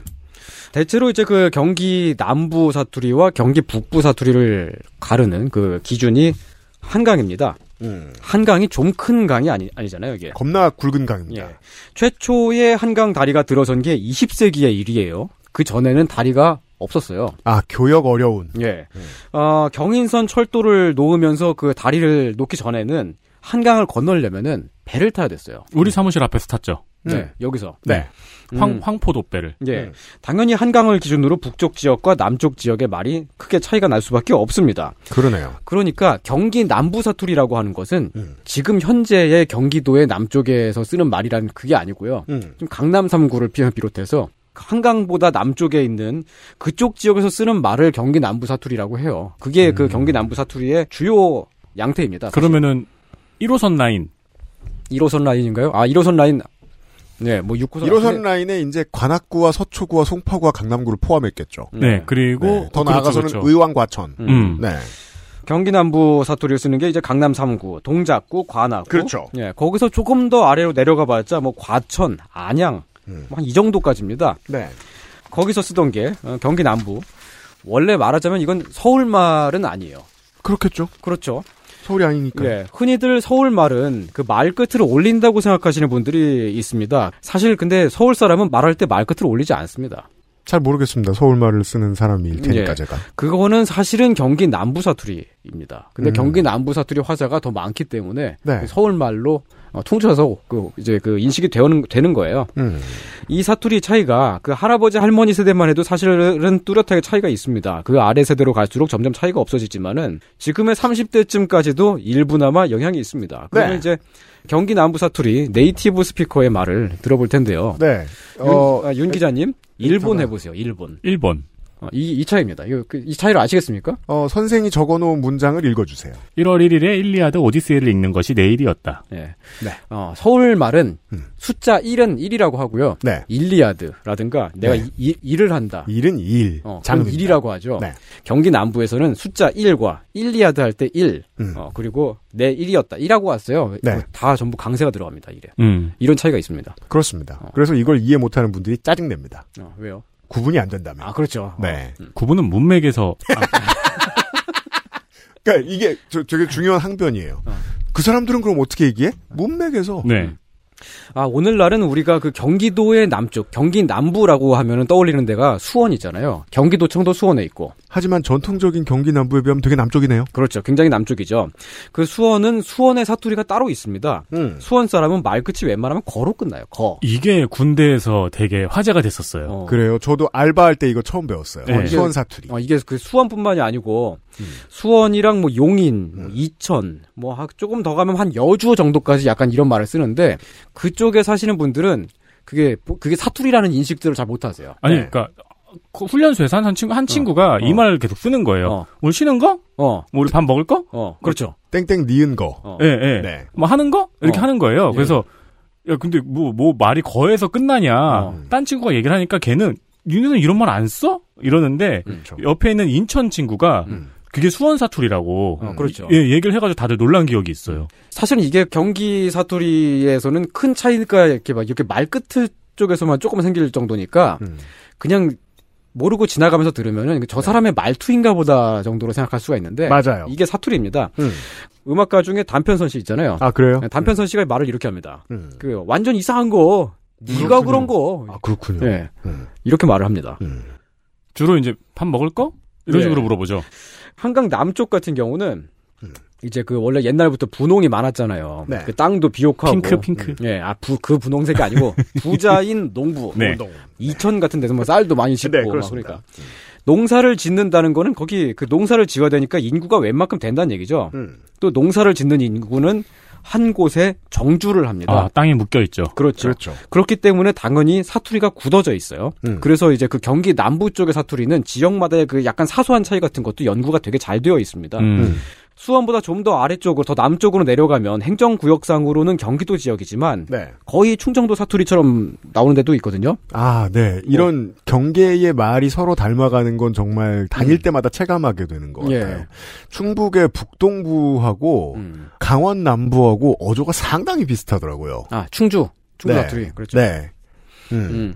모산 지역의 말투도 사실 천안, 아산 뭐 이런 데가 서부 쪽의 충남 서- 사투리인가? 네. 되게 좀 비슷합니다. 아, 이거는 저기 농축산인이 잘 알겠네요. 야, 아니, 천안 뭐- 아산도 지금 지방 언어가 많이 없어지고 있는 중이겠죠. 근데 그래도 이제 어르신들은 말씀하실 때 맞습니다. 그, 했던 뭐 이렇게 말씀하시겠죠. 네. 이범수 씨가 아주 잘하시죠. 아, 그런가요? 그렇구나. 거기 출신이에요? 그런데 한강 남쪽으로는 그런데 한강 북쪽으로는 음. 뭐 예전에도 그랬고요. 지금도 그냥 서울 사투리라고 다 퉁치는 경향이 매우 강합니다. 아, 그렇군요. 한강 근데 북쪽도 말이죠. 음. 원래는 대부분은 서울은 아니었었거든요. 사실 서울은 되게 작잖아요. 문 안은 겁내 음. 좁아요. 예, 그 옆에 서울 주변에 그 한강 북쪽의 서울 주변들은 다른 말을 썼다는 얘기죠. 음. 그 서울 얘기로 가면은 옛날에는 그 서울을 두르는 한양 성곽이 있었습니다. 음. 성곽은 당연히 서울, 그러니까 옛날 서울을 두르고 있는 산맥을 따라서 지었죠. 지금 그 성곽길이죠. 예. 우리가 산책하는. 예. 네. 그 지금 지금 성곽길을 좀 복구를 해가지고 공개가 된 곳들이 있습니다. 음. 그 성곽에서 이제 제일 북쪽에는 북대문, 그러니까 숙정문이 있죠. 그렇죠. 북악산의 가파른 데다가 지어놨습니다. 맞습니다. 서울 사시는 분들 중에도 한 번도 안 가보신 분들이 되게 많을 겁니다. 저도 중년에 들어 처음 가봤습니다. 그래요? 네. 아, 저는 한 번도 못 가봤습니다. 음. 거기서 동쪽으로 북한산의 줄기가 내려갑니다. 북악산을 지나서 낙산 방향으로 가죠. 낙산이 이제 해화동, 이화동 거기 뭐야 그 벽화마을 있는 데 있잖아요. 맞습니다. 음, 그쪽이죠. 음. 그 중간에 해화문이라고 있어요. 네. 그러니까 숙정문은 북쪽에 있는 거니까 음. 그 옛날 사람들은 약간 그 미신 같은 게 있어가지고 북쪽에 있는 문은 항상 그냥 닫아놔야 돼요. 안 쓰는 문이야. 그렇대요. 음. 그러니까 북쪽으로 빠져나가는 문이 다른 게 있어요. 다른 게 있어야 되잖아. 북이문. 그렇죠. 네. 그게 이제 해화문이라고 아. 뚫어놓은 겁니다. 이거 저기 우리가 종로 여기 저희 사무실에서 네. 종로 쪽으로 차 끌고 가다 보면 옆에 있는 문이죠. 생뚱맞게 도로 옆에. 음. 그리고 서울 지하철 4호선 해화역에서 한성대 입구역 쪽으로 나가다 보면은 네. 끄트머리에 나오죠. 음, 네, 네. 한성대 입구역 바로 그 근처에 있습니다. 네. 옛날 서울에서 해화문 바깥 으로 나가면은 그냥 산이 나옵니다. 음. 어, 개운산 있고요, 천정산 있고요, 미아리 고개가 나오고요. 미아리 고개가 어떻게 고개라는 이름이 붙었는지 모르겠어요. 늘 산이잖아요. 궁금하죠. 어, 예. 이걸 이걸 누가 넘어갔다고 해서 고개라고 부르다니 어. 기만적이다. 그렇죠. 제가 예전에 홍대에서 노원구에 있는 저희 집까지 도보로 걸어가려고 시도를 해본 적이 있었습니다. 대충 홍대에서 한 대학로까지는 걸어갈 만 하더라고요. 그 을지로 이제 쭉 지나서. 그렇죠. 어, 네. 동대문 지나서 이렇게 가는데, 어, 근데 거기서 이제 미아리 쪽으로 가면은, 거기서부터는 이제 안 되겠더라고요. 아 홍대에서 여기는 너무 멀죠. 제가 대학로에서 미아리까지는 한번 걸어가 본 적이 있는데 네. 야 홍대는 너무하다. 아, 다시 북대문 얘기로 돌아가면, 숙정문에서, 어, 인왕산으로 서쪽으로 가는 쪽으로 자하문이 있습니다. 자하문. 네, 이것도 마찬가지로 북대문은 막아놔되니까 음. 서쪽고 약간 북서쪽으로 자하문이라는 걸 뚫어놓은 거죠. 네. 그 자하문에서 인왕산으로 지금은 이제 도로가 뚫려 있고요. 음. 터널도 있고요. 그렇습니다만 음. 옛날에는 교통이 진짜 불편했습니다. 지금도 그렇죠. 뭐 지하철이 안 다니는 데죠 서울에서 되게 드물게. 저도 10년 전에는 그쪽으로 출퇴근했었는데 예. 지금도 불편합니다. 예. 네. 그냥 불편해도 이제 기사 딸린 차로 왔다 갔다 할 수 있는 부자분들이 좀 사시고. 예, 그렇죠. 네. 그 외에는 상당히 불편하겠죠. 음. 제 기억에 한 2000년 아니면 한 2001년쯤에 상명대학교를 간 적이 있었습니다. 그렇죠. 상명대학교가 자하문 터널 지나가지고 네. 그 사- 산 너머에 있잖아요. 인왕산 너머에. 네. 그래서 저희 산 이름 몰라서 상명산이라고 아, 불렀습니다. 그래. 높으니까. 그 대중교통을 타고 갔습니다. 음. 버스를 몇 번 타 갈아타면서 갔는데 음. 되게 힘들었던 기억이 납니다. 네. 차들도 힘들어합니다. 아 그렇죠. 모든 길이 기본적으로 다 경사가 있잖아요. 음. 도착해서 제일 딱 먼저 드는 생각이 음. 여기가 서울인가? 그렇죠. 어 그거 그거죠. 그러니까 이 서울 지방러들은 네. 뭔가 약수터가 있을 것 같은 그 풍경을 아, 보고 음. 상당히 이채롭다고 느끼거든요. 아, 진짜 그때만 해도 대학교가 그냥 있고요. 뭐가 없어요 주변에. 음. 횡했어요. 지금도 별거 없어요. 어, 그래서 네. 산- 산이 있어요 그냥 산 산이 있었어. 뜬금없이 결혼식장 있고. 아 그렇죠. 거기서 유면상 PD 결혼했죠. 아 그렇구나. 네. 네, 집들이 좀 있고요. 그 약간 산 속에 수도원이 있는 그런 느낌.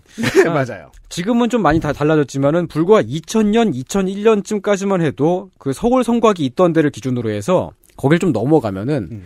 되게 다른 공간이었던 겁니다. 행정구역상으로는 서울이고 그리고 그 상명대학교 종로구에 지금 돼 있지 않나요? 맞아요. 어, 그런데도 불구하고 되게 느낌이 되게 달라요. 지도상으로는 예. 엄청 서울 센터예요. 그렇죠. 맞아요. 예. 네. 음. 근데 아, 아무것도 없어요, 여긴. 예. 옛날에는 옛날이라는 건 조선시대입니다. 산세가 험할 뿐만 아니라 성벽이 가로막고 있었습니다. 음. 그리고 산에 들어가면 호랑이가 나와요. 맞아요. 그럴 때였어요. 호랑이도 먹고 살자면 성곽 바깥에 있는 게 낫죠. 네. 네.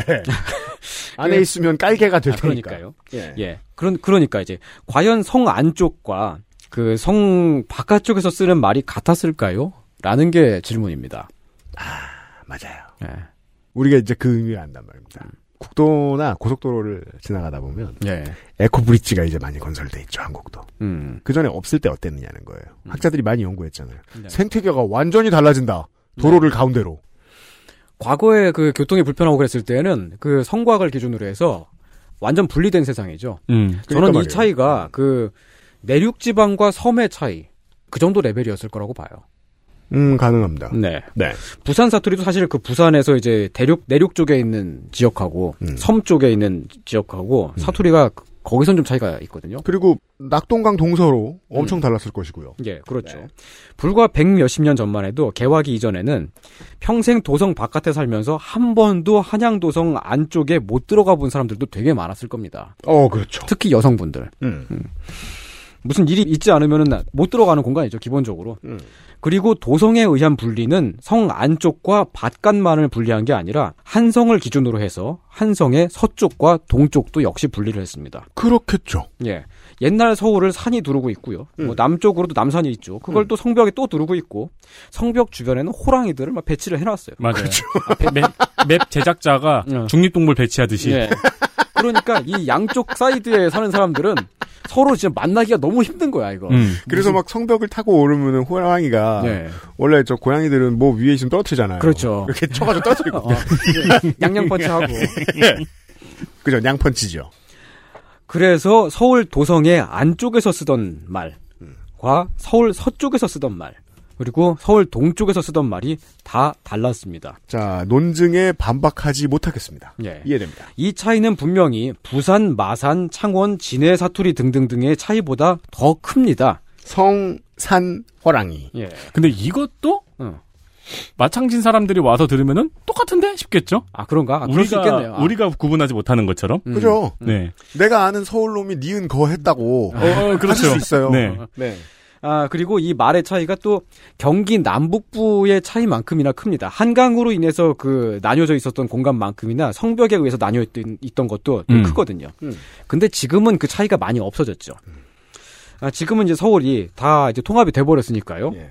도성 바깥의 서쪽에서 뭐 예를 들면 뭐 경기대학교라고 칩시다. 거기에서 동쪽으로 동대문을 빠져나가서 신당동까지 간다고 치면 차로 15분이면 갑니다. 안 막히면 뭐, 안 금방입니다. 막힙니다. 네. 지금은 뭐 이게 하나의 생활권이란 말도 그냥 이것도 그냥 그 이상한 말이야. 그냥 같은 동네이잖아요, 그냥. 그죠. 저도 출퇴근할 때 구가 다섯 번인가 바뀌니까. 예. 예. 하지만 옛날에는 특히 개화기 이전에는 이 양 사이드 두 쪽에서 살던 사람들이 평생 한 번도 스쳐 지나가지조차 못했던 경우가 더 많았을 거라는 게 제 이제 의견입니다. 네. 왜요? 강변북로가 없었나요? 예. 없, 없었 습니다. 왜 걸어가면 되잖아요. 호랑이. 호랑이. 그리고 진짜 뭐 이게 이 양쪽 사이드에서 만날 일이라고 하는 거는 뭐 왜구가 침입을 했다. 뭐 그렇죠. 이런 경우에나 만나지. 아니면 뭐 아버지 소 팔러 간다. 어, 그럴 때. 음, 그렇겠네요. 왜, 왜구가 침입을 했을 때 다 같이 피난 가면서 어, 쟤네들은 왜 말을 저렇게 하지 막 그렇게. 음. 그러게요. 한동안 잊고 있었던 문화의 특질이에요. 음. 동네의 폐쇄성, 그리고 동네라는 존재의 절대성. 음. 그게 많이 없어졌잖아요, 지금. 이거는 사실 우리는 언어로 말고 옷으로 느꼈죠. 2000년대에. 그렇죠. 강북 강남의 패션이 달랐고 아 그렇죠. 현저하게 달랐고 아, 90년대에는 동네 패션이 너무 서로 달라가지고. 네. 동네마다 좋아하는 가수 따로 있고. 그렇죠. 네. 네. 심지어 90년대도 그랬는데, 1590년대는 어떠했겠느냐. 음. 네. 지금이야 뭐 패션 같은 게 그냥 인터넷으로 다 공유가 되죠. 다 공유가 네. 돼버리고 음. 그냥 어떤 경제 능력의 차이 정도만 있을 뿐이지 맞아요. 다 단일화가 돼 있는데 예전에는 차이가 상당히 있었습니다 동네마다. 맞아요. 뭐 여기 여기까지를 밑밥으로 깔고요. 음. 한강의 북쪽에 얘기를 해볼게요. 좋습니다. 한강 북쪽은 성곽과 산 때문에 지역이 나뉘어 있었고 지역마다 다른 사람이 살았다. 쓰는 예, 예. 말씨도 달랐다. 음. 어 그리고 그걸 다 서울 사투리로 퉁치고 있다라는 얘기. 여기까지 했습니다. 예. 저희가. 음. 서울 사투리는 엄밀한 의미에서의 서울 옛날 서울말. 그러니까 이제 서울 도성 안에서 쓰는 말이죠. 사대문 안의 말. 예. 그걸 서울말이라고 하는데 근데 그 옛날 서울말을 저는 완벽하게 구사하지 못합니다. 음. 저는 한성 사대문 안쪽에 살아본 적은 한 번도 없습니다. 네. 어, 태어나서 지금까지 그래요. 그래서 사대문 안쪽에 사시는 분들이 가끔 부럽기도 합니다. 음, 어디든지 걸어서 다닐, 다닐 수가 있잖아요. 아, 그렇죠. 음. 을지로 사는 사람이 뭐 종로를 갈 때나 뭐 평창동 가든지 뭐 방송에서 몇 번 말씀드렸을 거예요. 제가 혼자서 버스를 타고 한강 다리를 건너 한강 남쪽에서 북쪽으로 처음 가본 게 대학교 원 썼을 때라고. 아, 그전엔 강남에만 거주하셨었어요. 강북으로 가- 와보신 적이 없었었구나. 그렇죠. 어. 그뭐 용산 전자상가에서 알바할 때 이때는 뭐 지하철 타고 가니까. 음, 음. 예. 버스를 타고 혼자 갈 때는 20살이 처음, 19살이 처음이었거든요. 예. 그때 그런 단어를 처음 듣고 충격받은 거예요. 서울 시내라는 단어. 음. 이게 무슨 소리야? 음. 서울에 시내가 따로 있어? 음. 다 도시인데? 야, 그러면서 어, 그렇게 생각했을 텐데. 예. 어. 아 문화가 다르군. 어. 도로가 꼬불꼬불한 것도 그렇고. 예. 저야말로 정말 모르죠. 음. 사대문 안의 언어에 대해서. 아. 네. 한강이 가로막고 있었겠네요. 그렇습니다. 예. 아, 그 사대문 안쪽은요. 중요한 곳을 다 걸어서 갈 수 있습니다. 음. 옛날에는요. 예. 아, 지금도 그렇죠. 뭐 그냥 뭐 을지로에서 대학로에 연극 보러 간다. 걸어가죠, 그렇죠, 그냥. 그렇죠. 저는 하긴 서울의 랜드마크에 대해서 말만 들었잖아요. 예. 63빌딩, 뭐 세운상가, 뭐 동대문, 남대문, 음. 종로, 무슨 뭐 냉면골목, 철물점 골목, 청계천 이런 거요. 근데 좀 올라와 보니까 그게 다 붙어 있는 거예요. 그렇죠. 다, 예, 예. 옆에 다 그래서 깜짝 놀랐어요. 처음에. 네. 63빌딩만 떨어져 있고요. 이번에 이사 갈 때 저 북촌에도 집을 하나 봤었거든요. 음. 근데 휴일마다 그 아래쪽 main street에 사람이 너무 많아가지고 부담스러워서 그 집을 포기했었는데 예. 그 집을 보고 느낀 거는 저도 동일하게 느꼈어요. 야 이거 웬만하면 걸어갈 만한 데가 되게 많은데. 네. 그 북촌은 말이죠. 북촌에 거기에 그 만해 한용운이 살던 집이 있고요. 네. 그리고 그 동아일보의 그 김성수 사장이 사- 살던 집이 있는데 음. 걸어서 한 1, 1분 걸려요. 음. 뭐 그리고 또 막 그 독립운동가들 막 살던 집들이 다 거기 있거든요. 어, 걷다 보면 랜드마크들이 그냥 옆에 슥슥 지나가잖아요. 어 근데 그 진짜 말 그대로 다 옆집이야. 옆집에 손병이가 살고 있고 그 탄압하는 사람, 저항하는 사람 다 그 동네 에 다, 살고 다 있어요. 거기 있어요. 네. 친인파부터 해가지고. 그 서울 사대문 그 사- 안쪽에 살면 말이죠. 음. 동네에서 맨날 시위하잖아요. 그렇죠. 많이 볼 수 있어요. 창문 열면은 태극기 부대가 아, 막 네. 종북 개이, 뭐 네. 동성애 어쩌고 막 그런 그렇죠. 거 하고 있고 맨날 네. 얼마나 부럽습니까?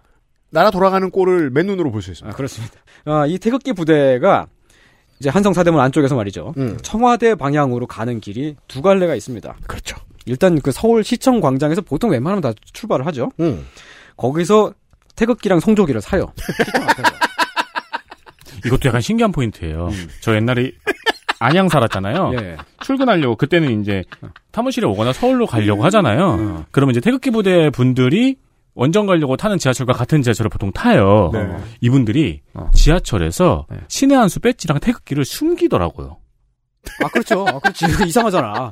근데 다 같이 모였을 때만 이제 이 사람들이 이제 그 힘을 내는 거죠. 어, 그걸 안 보이게 하려고 하더라고요. 음, 그렇죠. 네, 차한문 근방에 태극기와 성조기를 팔고 음. 겨울에는 저 핫팩을 같이 파는 분들이 줄줄이 계십니다. 그러니까, 아니, 그러니까 가는, 가는 길에도 뭔가 의지를 피력할 것 같은데, 왜 저기 전도하는 사람들은 그래요. 음. 가는 길에도 의지를 피력할 것 같은데, 갈 때는 1코를 하고 가더라고. 그렇죠. 자, 그렇게 해서 모인 분들이 이제 서- 시청 앞에서 태극기를 사시고, 음. 그리고 이제 광화문 쪽으로 이제 그 이제 행진을 하죠. 맞습니다. 그리고 광화문에서 음. 이 전땡훈 목사한테 이제 그 헌금을 내십니다. 돈을 줍니다. 어, 그리고 그러고 나서 이제 청와대는 경복궁 뒤에 있잖아요. 네. 그러니까 이제 경복궁을 서쪽으로 돌아서 가거나 아니면 동쪽으로 돌아서 가거나. 루틴은 두 개입니다. 예, 두 가지 길이 있어요. 음. 네. 근데 이제 그 서쪽으로 가는 길이 좀 더 가깝죠. 음. 그리고 이제 그 노인분들이 막 무릎도 아프, 아프 시고 그러니까 네. 웬만하면 태극기 부대는 서쪽으로 돌아서 갑니다. 그리고 서쪽 쪽에 그 어른들이 좋아할 만한 술집이 많이 있습니다. 예. 삼계탕도 유명. 거의 또 좀덜 돌아가죠, 그리고. 예, 덜 네. 돌아갑니다. 음. 동쪽으로 돌아가려면 안국까지 가서 맞아요. 거기서 이만큼 돌아가야 되잖아요. 네. 그러니까 이 동쪽으로 가는 길이라고 하는 건 사실은 대부분 예전에 뭐 젊은 사람들. 예, 촛불 집회 같은 거 하고 그러면은 음. 그 촛불 집회 인파가 많으니까 막그 종각부터 해서 막 청계천까지 다 사람이 막 몰려 나가잖아요. 그쪽에서는 안국 쪽을 통해서 청와대로 가는 게 또 가깝기 때문에 그래서 동쪽으로 가는 거고. 그리고 그땐 또 이명박이 서쪽부터 막았었습니다. 아, 그렇죠. 네. 그래서 이제 서촌으로 가는 길은 이제 태극기 부대 분들이 많이 가신다. 음. 거기에 사시는 분들 굉장히 괴로우시겠지만 그래도 그냥 부럽, 부럽습니다. 하여튼 그 거기서 경복궁을 서쪽으로 돌아서 가는 동네를 서촌이라고 합니다. 네. 서촌. 예. 음. 그리고 그 경복궁을 동쪽으로 돌아서 가는 동네를 북촌이라고 합니다. 북촌. 예, 왜 동촌이 아니라 북촌인가? 음. 모릅니다. 그냥 그렇게 됐어요. 그러게요. 어.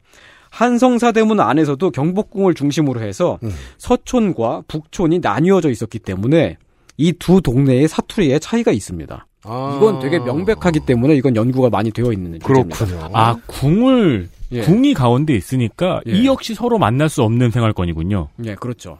어. 그러니까 궁 주변 고속화도로 같은 게 나 있지 않았을 거 아니에요. 그렇죠, 그렇죠, 네. 예. 그리고 옛날 사람들이 막 궁을 막 담을 넘어서 가기를 해요. 뭐 궁을 어떻게 그 막 넘어서 가 예. 힘들잖아요. 궁 외곽 순환도로 이런 게 음. 없으니까. 지하도로 막 네. 이런 거 2,500원짜리. 예.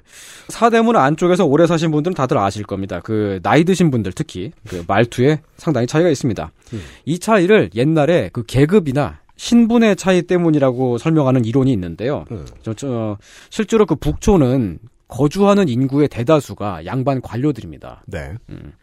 서촌은 주로 중인, 상공업자, 음. 그리고 이제 궁궐에서 일하는 서비스 하시는 음. 뭐 무수리 뭐 이런 분들 네. 있잖아요. 뭐 나- 그런 나인 분들이, 막, 음, 예. 그럼요. 그런 분들이 서쪽에 살았던 것은 사실입니다만, 물론 산업과 직업으로도 문화가 갈리니 언어가 갈릴 수는 있으나. 예. 근데 제가 이 신분 때문만에 이 언어가 나뉘는 게 사실인지 제가 그 약간 의구심을 갖고 있는 데가 음. 어 왕실 종친이라든가 최고위 친일파들은 서촌에 살았거든요. 그렇군요. 그리고 또 북촌도 양반만 살았냐면 그건 또 아닙니다. 양반만 살면 다 죽어요. 예. 북촌의 아래쪽이랑 그 특히 이제 운영궁 주변 쪽으로 예전부터 옛날부터 예능인들이 되게 많이 살았습니다. 화가? 화가들하고 음. 양반이라고 해도 술은 먹어야 될 거 아니에요. 음. 술을 먹으면 옆에서 장구도 치고 예술이 필요해요. 예. 피리도 불고 음. 그래야 되, 되잖아요. 어 그러니까 그 사람들이 같은 동네에 사는 겁니다. 음. 그 지금도 운현궁에서 약간 아래쪽으로 보면은 그 국내 최대의 악기 시장이 있죠. 아, 그게 이때부터 맥을 가져오는 거예요? 어, 이 낙원상가 자체는 이게 박정희 때 만들었나요? 그 원래 있던 야, 야채 있어요. 시장 네. 밀어버리고 최한옥- 만든 건데. 최한옥 시장이. 네. 근데 이제 그 낙원 상가에서 약간 만 악기를 파는 게 아니라 사실 보면 그 주변에 또 보면은 다 자- 장구 팔고 네, 네. 뭐 이제 판소리 뭐 이런 거 그런 그런 거 파는 데가 되게 많잖아요. 아, 흐릿한 맥락이 이제 개발 시대에 들어가서 갑자기 진해지기도 하죠. 네. 다만 맥락은 있었다 네, 옛날부터. 예전부터 그랬던 게 왜냐하면 술 먹을 때 옆에서 장구 쳐줘야 되잖아요. 그렇죠, 그렇죠. 그게 남은 겁니다. 그러니까 뭐 거기서 필요한 물품을 구하는 것도 그 근처에 있었던 아, 그렇죠. 거군요. 예, 그 뭐 요 정도 그 북촌 아래쪽으로 그것도 조선시대 후, 후기쯤부터 이미 형- 형성이 돼 있던 겁니다. 저는 그냥 뭐그 능력도 없는 뮤지션이 악기만 자꾸 사다가 일찍 죽는다 이런 뜻에서 낙원상가라고 부르는 줄 알았습니다. 아, 그 죽어서 가니까 그쪽으로. 네. 저희 같은 사람들은 그렇게 이해했어요. 음, 그랬구나. 네. 많이 가면 낙원 간다. 네. 네, 아무튼 이제 신분 차이만으로 설명하기는 어렵습니다만 서촌과 북촌의 사투리가 다르다. 뭐 네. 이 얘기였고요. 음. 꽃다지에 계시던 그 민중 가수 안계섭 선배가 서촌에서 태어나서 평생 거기서 사셨어요. 그렇습니까? 그 안계섭 선배가 그래서 이제 서촌 사투리를 쓰십니다. 음. 키가 되게 크시고요. 풍채도 상당히 있으신 분이세요. 네.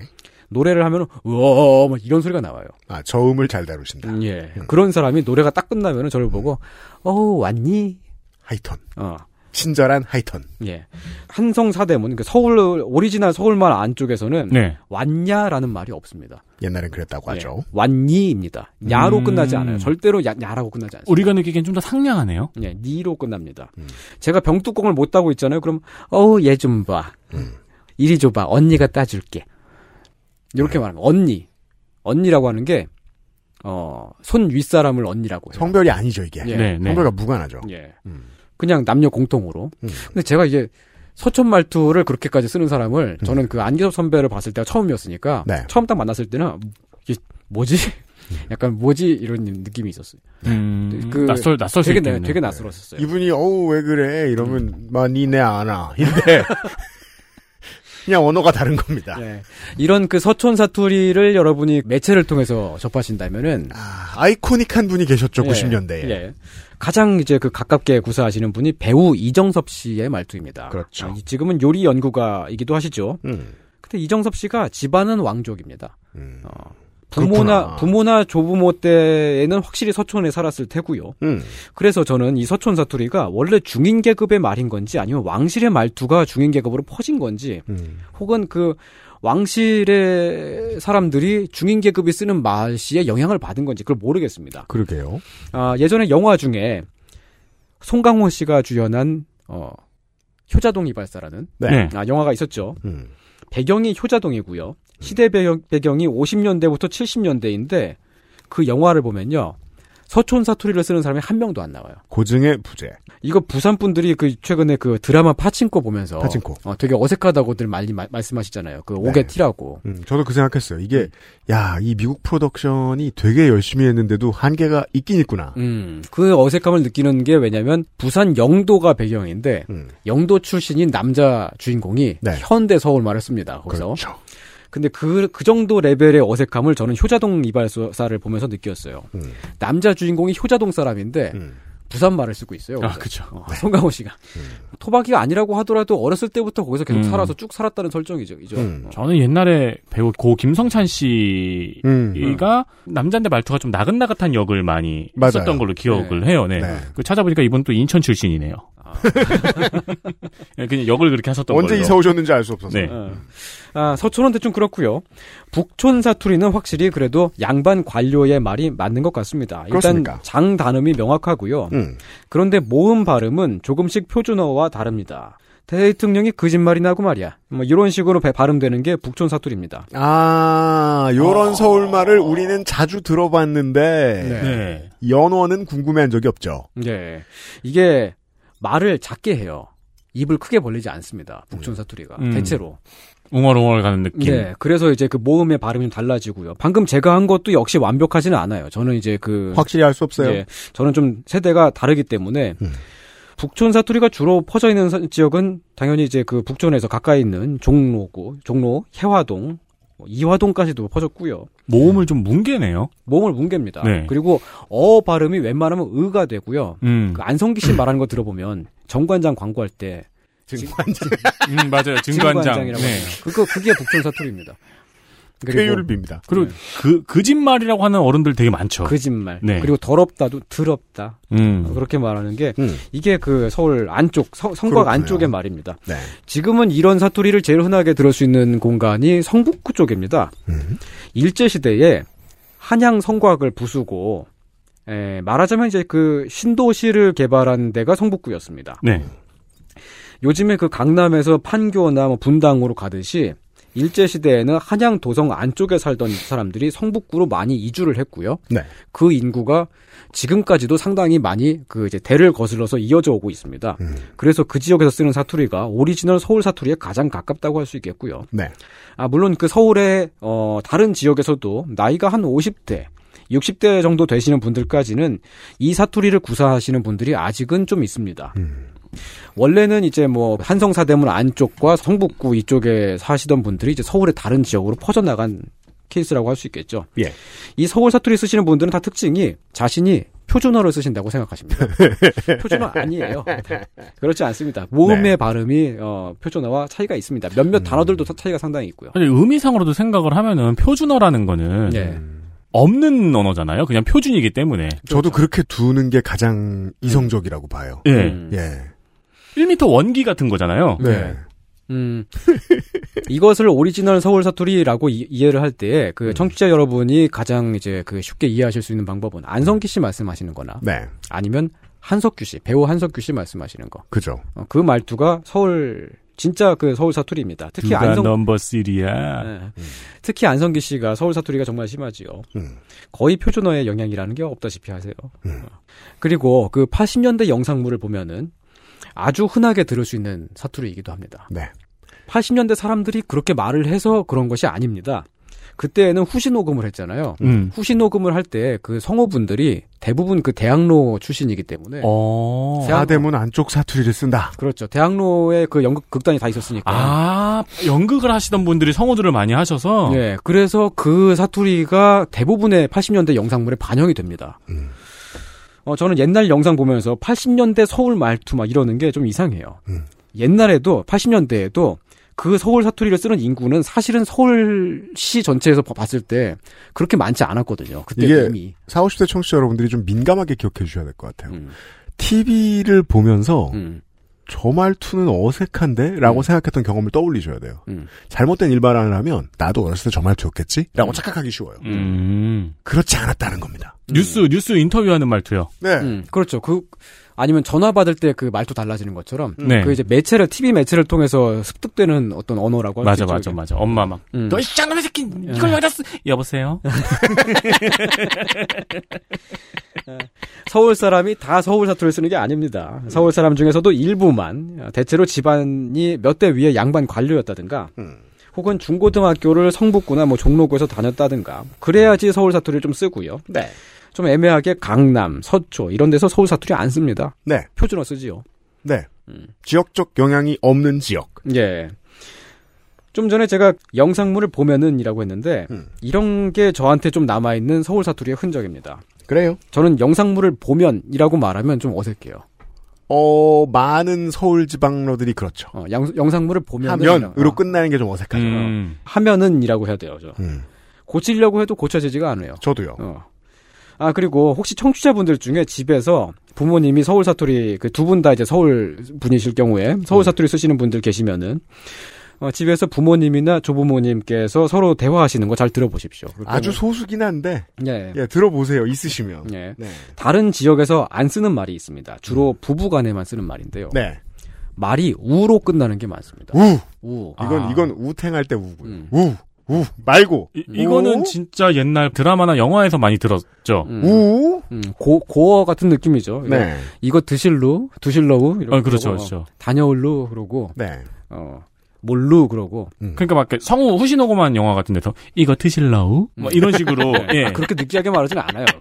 이거 근데 형 성우들은 그렇게 아니 실제 사랑방 손님과 맞아, 맞아, 어머니에서도 맞아. 수, 수키인가 그 꼬맹이가 사랑방 손님한테도 그렇게 말해요. 아, 그렇죠. 예. 아저씨 어디 갔다 우? 그렇죠. 우로 끝나는 말. 네. 요즘에 인터넷 사투리 중에 그 몰루라는 말 많이 쓰잖아요. 음. 그래요? 몰자하고 그 몰 다음에 물음표하고 그다음에 루. 어, 맞아요. 어, 그렇게 써 있는 게 있어요. 음. 저는 그거 볼 때마다 어, 되게 존중받는 느낌이 들고 그렇습니다. 왜냐면 이제 그 우로 끝나는 말이 이게 존댓말이거든요. 네. 부부 간에 서로 최상급으로 존중할 줄 하는 그런 관계에서 음. 어미 우. 어. 그러니까 저 저는 제가 누구한테 뭘 물어봤을 때 그 상대방이 뭘로 그러면은 어, 그럼 좀 감동을 받죠. 가, 존중받는구나. 음. 그죠. 인터넷 사투리 볼 때. 어, 음. 뭘 뭘로 그러면 어, 이 설명을 보고 있는데 음. 밈이 나온 음. 설명도 무슨 말인지 하나도 모르겠네요. 이게 변형을 모르겠으니까. 음. 이렇게 아무튼 그게 어렵더라고요. 문장 만들기가 우로. 메이플 네. 갤러리에서 시작을 했대요. 그래요? 네. 뭘로? 이, 이 메이플은 그 실험이 아닙니다. 네. 네, 메이플 user들 많으시니까. DC 인사이드 말하는 거죠. 네, 네. 아, 이렇게 말의 뒷부분, 어미가 달라지는 것을 국어학자들이 뭐라고 하는데, 음. 저도 배웠던 것 같은데 뭔지는 잘 모르겠습니다. 네. 아마 우로 끝나는 말이 하오체에서 나왔을 겁니다. 음. 그러하오. 어, 그런 게 이제 서울식으로 모음을 다르게 발음해서 그러하오. 그루 이렇게 된 거죠. 그루. 음. 하오체가 존댓말입니다. 음. 서로 동등한 관계에서 쓰는 존댓말입니다. 아, 그렇군요. 예. 그 자신을 높이면서 상대방도 동시에 높이는 거예요. 둘다 높이는 존댓말이에요. 음. 어, 실제로 부모님들 대화하시는 거, 그 들어보면 우로 끝나는 말이 두 분이 둘 다 기분이 좋을 때만 나오는 말이거든요, 이게. 서, 서울 토박이라고 부를 만큼 충분히 오래 산 사람들 예. 간의 대화. 예. 할아버지, 할머니들도 그렇고요. 기분이 좋으니까 둘 다 서로 이제 최상위급의 존댓말을 하는 겁니다. 기분이 좀 보통일 때는 그래요. 다녀와요. 어, 네. 요러, 요렇게 말을 합니다. 음, 음. 네. 음. 그러니까 뭐 알아들었다고 할 때 손이상은 저한테 그래요라고 말합니다. 예. 저는 무슨 소리지? 그래요? 원래 못 듣던 얘기는 기분이 나쁩니다. 그렇죠. 뭐가 그렇다는 거야. 근데 지금 지금 선생의 말에 의하면은 그런 말을 하는 선생도 기분이 안 좋았다는 보통 거잖아요. 기분이 보통 이란 얘기죠. 아, 기분이 안 좋다기보다 그냥 보통인 거죠. 네. 음. 음. 근데 이제 제가 느끼는 감각에서는 이 요로 끝나는 말은 그 정말 그 존중을 하는 그런 존댓말은 아니에요. 음. 어 그러니까 뭐 다녀와요라고 할 때도 다녀오세요 하고 다녀와요가 다르거든요. 다녀오세요. 다, 다녀 오세요는 상대방을 높이는 말이고 음. 다녀와요는 좀 평어에 가까워요. 음. 아, 약간 명령어 같기도 하네요. 아니요, 그건 아니고 느낌이 그냥 음. 다녀와요. 다녀와요 그냥. 어. 반말보다 조금 나은 정도랄까 그런 거죠. 네.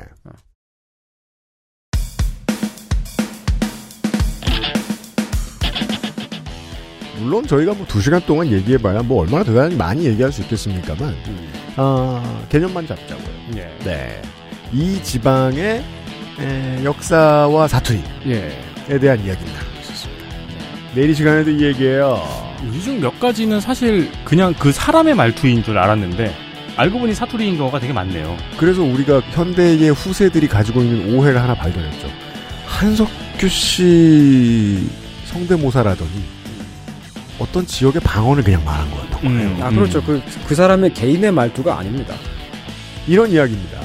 손희상 선생과 내일 다시 돌아오도록 하겠습니다. 그것은 알기 싫다. 목요일 순서였어요. XSFM입니다.